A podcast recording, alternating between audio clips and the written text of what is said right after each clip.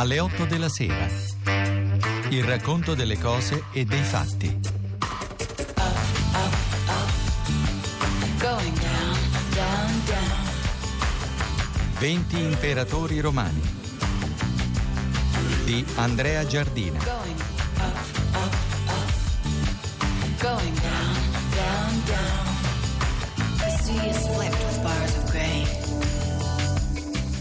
L'imperatore di cui parliamo questa sera è sconosciuto ai più, ma piace molto agli storici. Si chiamava Gaius Iulius Verus Maximinus, ma è comunemente noto come Massimino il Trace per le sue origini danubiane. L'appellativo il Trace può avere oggi qualcosa di esotico, ma nell'antichità suonava decisamente come spregiativo.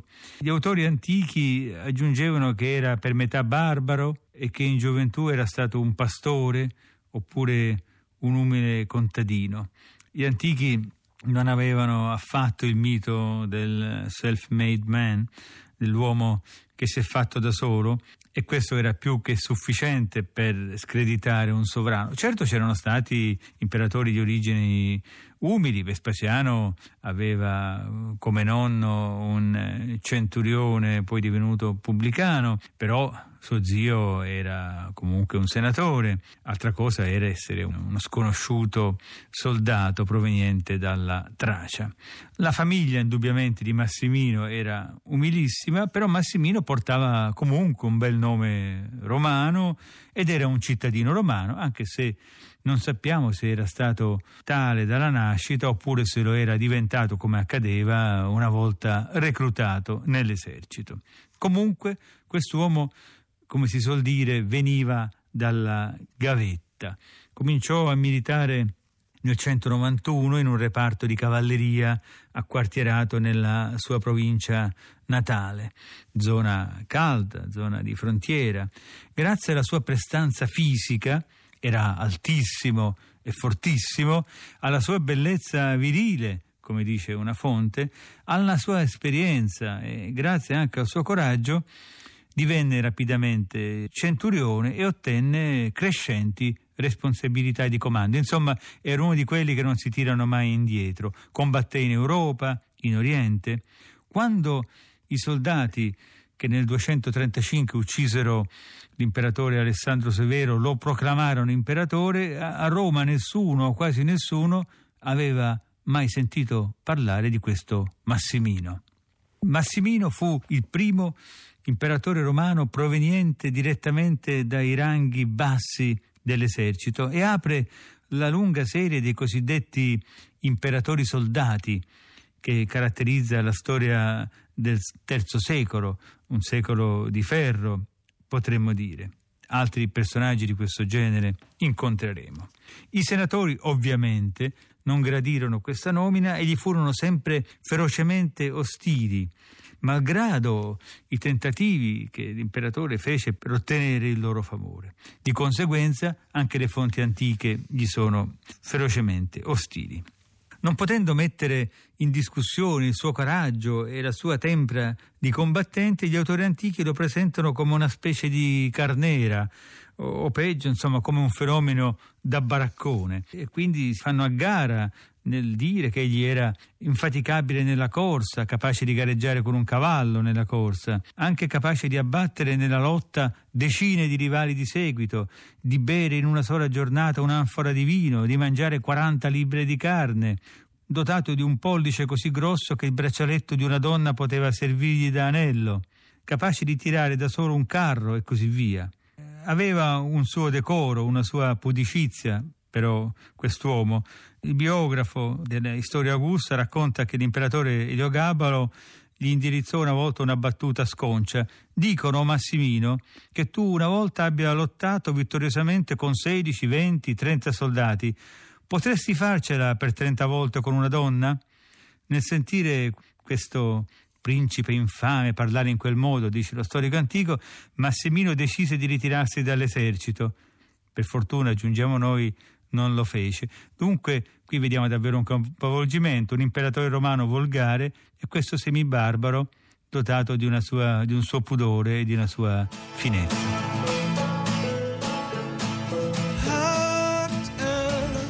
Sulla figura di Massimino il Trace fiorirono aneddoti particolari come quelli che abbiamo sentito ma la sua fu una storia grande e, e, drammatica e giustamente, malgrado il suo regno sia durato solo tre anni, dal 235 al 238, molti storici contemporanei lo intendono come un periodo di svolta nella storia dell'impero.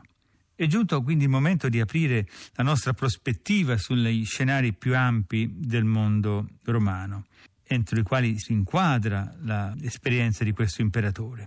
Molti storici parlano di una vera e propria crisi, la crisi del terzo secolo, anche se non mancano, come sempre, studiosi che da qualche tempo cercano di attenuare la portata di questa crisi o addirittura di negarla. Non c'è dubbio che quest'epoca coincide con uno dei momenti più difficili e drammatici della storia di Roma superato per gravità soltanto dalla catastrofe che poi nel V secolo, con la data fatidica del 476, avrebbe portato alla caduta dell'Occidente. Le grandi protagoniste dell'epoca furono due, la guerra e la pestilenza. Abbiamo già visto come l'imperatore Marco Aurelio fu la prima grande vittima dell'epidemia di vaiolo che si abbatté sull'impero romano verso la fine del secondo secolo. Lo spostamento degli eserciti, dei soldati congedati e degli individui che a vario titolo gravitavano intorno agli accampamenti militari propagarono il morbo in tutto l'impero e le ondate epidemiche si ripresentarono in modo più o meno virulento per circa 25 anni, poi nel 250 alla metà del III secolo, il flagello è esploso nuovamente e continuato a imperversare per oltre un ventennio, insomma epidemie cicliche. Le opinioni degli studiosi sul coefficiente di mortalità sono discordi, però il fatto che le epidemie si ripetessero a breve distanza fanno presupporre un alto livello di decremento demografico. Una testimonianza importante sugli effetti delle epidemie sulla capitale si deve allo storico Cassio Dione, un senatore che fu console ordinario nel 229 e che scrisse una storia romana in 80 libri. Scrive questo storico a proposito di una grande epidemia che colpì appunto Roma. Scoppiò inoltre una pestilenza, la più grave di cui abbia conoscenza. Morivano infatti duemila persone in un solo giorno e chi scrive è un senatore, insomma, che dobbiamo presupporre informato. Molti altri, non soltanto nella città di Roma, ma quasi in tutto l'impero, morirono per mano di criminali che spalmavano sostanze mortali e che dietro pagamento infettavano la gente con il veleno. Questo è interessante questo particolare perché vediamo chiaramente emergere uno stereotipo, un luogo comune che ha una lunghissima storia nella storia d'Europa, ci ricorda gli untori manzoniani, non riuscendo a spiegare il contagio, non riuscendo a spiegare le origini di questo morbo, si immagina che ci sia comunque un responsabile, un gruppo di responsabili criminali che avvelenano, che infettano. Quindi, secondo questa testimonianza, che si riferisce all'anno 189, ci furono periodi in cui la pestilenza infuriava in modo talmente grave da provocare quasi 2000 vittime al giorno. Noi non siamo in grado, perché non abbiamo statistiche, di stabilire quante furono le vittime per ciascun anno di pestilenza, però dobbiamo comunque immaginare che il colpo demografico che subì l'impero fu gravissimo. Proprio nel momento in cui infuriavano le epidemie di vaiolo, i nemici di Roma diventavano più aggressivi.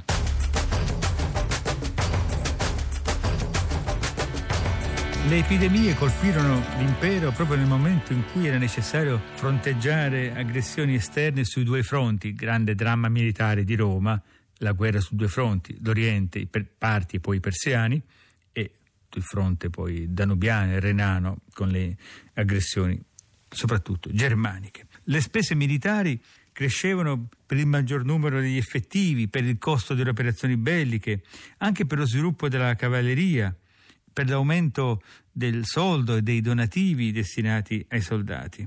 La presenza certamente di guarnigioni militari poteva anche avere effetti stimolanti, come spesso accade sulle economie locali, ma gli svantaggi complessivi dovevano certamente superare i vantaggi, perché il rifornimento e l'ospitalità degli eserciti, e soprattutto degli eserciti in movimento, era garantito da tributi regolati dalla legge, però le nostre fonti parlano di requisizioni più o meno abusive e di vessazioni ai danni delle comunità locali. La difesa dei confini richiedeva proprio maggiori risorse proprio nel momento in cui il numero dei contribuenti diminuiva a causa delle pestilenze. Alle perdite inflitte dalle epidemie e dalle guerre si aggiungevano quelle determinate dalle fughe dei contadini, produttori e contribuenti, spinti dalla necessità, insomma, dall'oppressione, dalla disperazione, a fuggire, a lasciare le loro case e recarsi in, in territori poco raggiungibili per sottrarsi al peso dei tributi. Davvero, pensando a tutto questo, risulta difficile immaginare come alcuni storici contemporanei possono negare l'importanza, la gravità di, della crisi che colpì il mondo romano in questo periodo. La documentazione egiziana, che è quella più ricca perché lì abbiamo i papiri che si sono conservati, attesta addirittura l'abbandono di interi villaggi e il grave disagio, tra l'altro, provocato dal principio della responsabilità collettiva che manteneva inalterata l'entità del prelievo in un determinato distretto, anche se una parte dei contribuenti era fuggita. Inoltre le pressanti esigenze fiscali facevano venir meno di fatto se non di diritto gli antichi privilegi di cui godevano alcune città alcune comunità. Una contrazione più o meno accentuata delle aree coltivate è attestata quasi dovunque. Ora il problema della valorizzazione delle terre incolte si fece più pressante. Il governo che aveva una sua forma di politica economica volta a stimolare la produzione, cercava di sollecitare la coltivazione di queste aree e prometteva incentivi, però tutto questo trovava un ostacolo arduo nel calo demografico. Il numero dei contadini era diminuito fortemente nelle scarse capacità di investimento dei piccoli coltivatori. Su tutto questo si aggiungeva la pressione sociale ed economica esercitata dai ceti dominanti che avevano un potere molto forte, anche coercitivo, e favoriva un processo di accaparramento delle terre da parte dei ricchi che in alcune regioni dell'impero determinò appunto una forte accumulazione della proprietà terriera. Molte grandi proprietà terriere del tardo impero hanno origine proprio in questo periodo il ceto dei grandi proprietari fu quello che trasse maggior vantaggio dalla crisi. Questi erano i terribili problemi del mondo romano cui doveva far fronte l'imperatore Massimino il Trace, il primo soldato di basso rango a rivestire la porpora imperiale.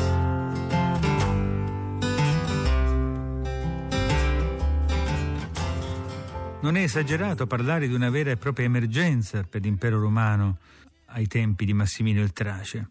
Giustamente l'imperatore Massimino individuò la priorità della sua azione, la priorità assoluta nella difesa dei confini imperiali e poiché in quegli anni i confini più minacciati erano quelli occidentali, la sua priorità fu la guerra antigermanica. Servivano grandi risorse, immense risorse, in un impero afflitto dalla crisi economica.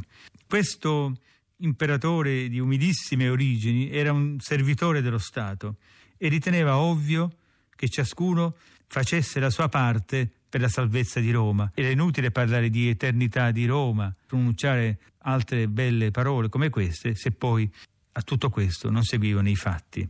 Per procurarsi i mezzi necessari alla guerra procedette anche a frequenti requisizioni. Le requisizioni colpivano soprattutto i latifondi dei senatori e questo non fu tollerato dal Senato. Alle diffidenze nei confronti di un sovrano uscito dai ranghi bassi dell'esercito, che non era nemmeno senatore, che per giunta proveniva da una remota provincia considerata semibarbara, un imperatore addirittura che dal giorno della sua elezione non aveva nemmeno messo piede a Roma, si aggiunse quindi l'odio derivante dai danni economici che i senatori subivano quale contributo alla difesa dell'impero. Qui emerge un problema che caratterizzerà la storia romana nel tardo impero, cioè la sordità del Senato rispetto alle grandi emergenze, rispetto insomma, al problema della sopravvivenza di Roma. La rivolta fomentata dal Senato scoppiò in Africa proconsolare, furono acclamati imperatori due senatori, padre e figlio, i due gordiani.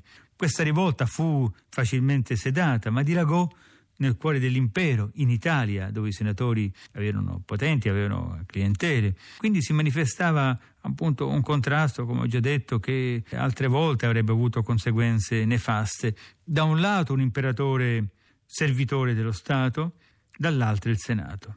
Questo Senato, in teoria custode di Roma, del suo nome, della sua gloria, attaccato alle sue tradizioni, vigile sul futuro di Roma, in realtà veramente assai poco disponibile ad accettare sacrifici economici quando questi sacrifici venivano chiesti e risultavano indispensabili.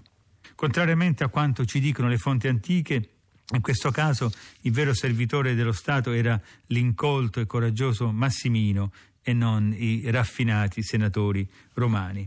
Un attore di Mimi recitò una volta davanti a Massimino anche chi non può essere ucciso da uno solo, da molti può essere ucciso. L'elefante è grande e viene ucciso, il leone è forte e viene ucciso, la tigre è forte e viene uccisa. Guardati dai molti, se non temi i singoli. Tutta l'Italia si mobilitò a fianco del Senato contro l'imperatore. Le città temevano requisizioni e abilmente sobillate dei senatori odiavano il barbaro che sedeva sul trono.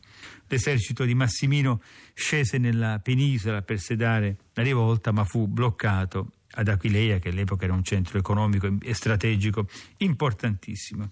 Preso l'iniziativa i soldati della seconda legione partica e Massimino fu trucidato. Alcuni legionari sorpresero Massimino e suo figlio mentre riposavano in una tenda e li uccisero e conficcarono le loro teste su una picca. È difficile, scrive un autore antico, descrivere quali furono le manifestazioni di esultanza allorché la testa di Massimino fu portata a Roma passando attraverso l'Italia, con la gente che accorreva in massa per godersi quella pubblica festa. E poi abbiamo il testo del Senato Consulto, emesso dal Senato. I nemici del Senato, i nemici del popolo romano, gli dei li perseguitano. O Giove ottimo Massimo, ti ringraziamo. Il nome di Massimino deve essere cancellato dagli animi. La testa del nemico pubblico sia gettata nel fiume. Il suo corpo nessuno lo seppellisca. E, aggiungiamo noi, non fu buona cosa per l'impero. Domani parleremo di un altro sfortunato difensore di Roma, l'imperatore Valeriano, Radio 2 alle 8 della sera. Alle 8 della sera. 20 imperatori romani. Di Andrea Giardina. Regia di Federica Barozzi. A cura di Giancarlo Simoncelli.